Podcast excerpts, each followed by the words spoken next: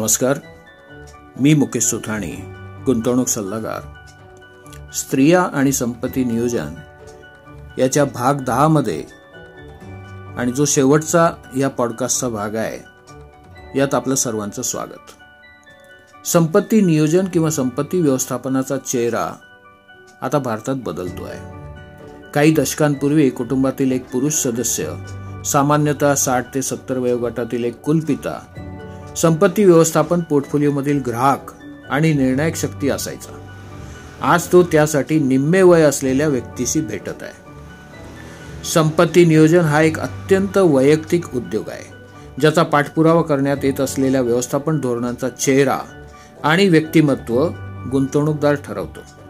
गेल्या काही वर्षात संपत्ती नियोजनात व त्याच्या विभागणीमध्ये लक्षणीय उत्क्रांती झाली आहे.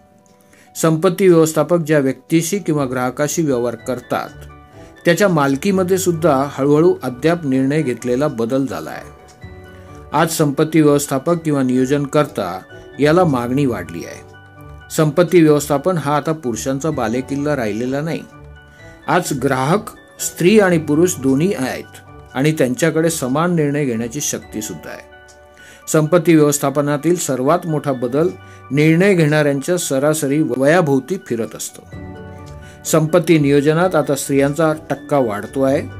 तो काळ गेला जेव्हा स्त्रीचे आर्थिक कल्याण तिचे वडील भाऊ किंवा पतीवर अवलंबून होते.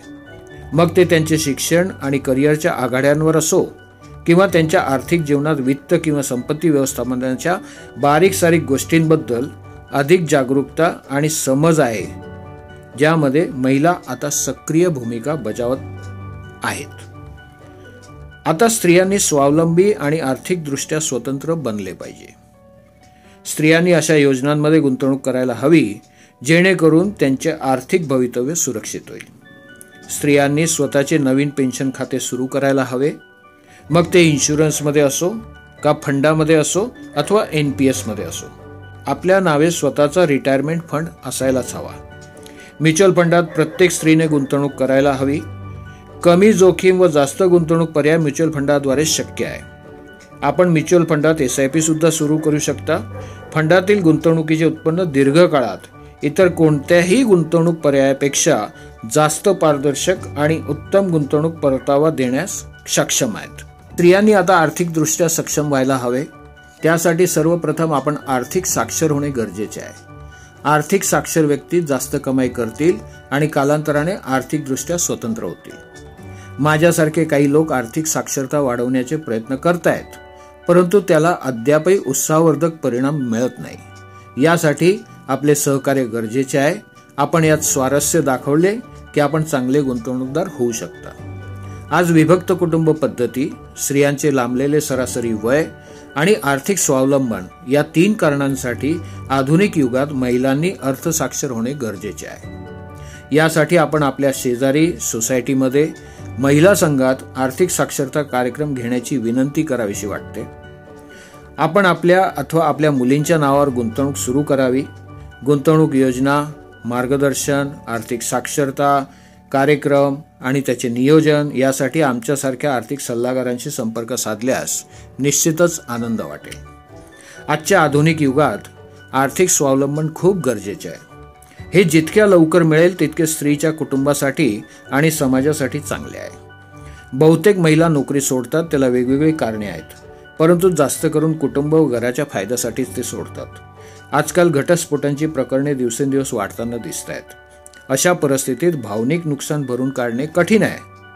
परंतु आर्थिक नुकसान नक्की टाळता येऊ शकते यासाठी आर्थिक साक्षरता आर्थिक स्वतंत्रता यांचा विचार नक्की करायला हवा. वपू काळेंचं वाक्य मला आठवतं.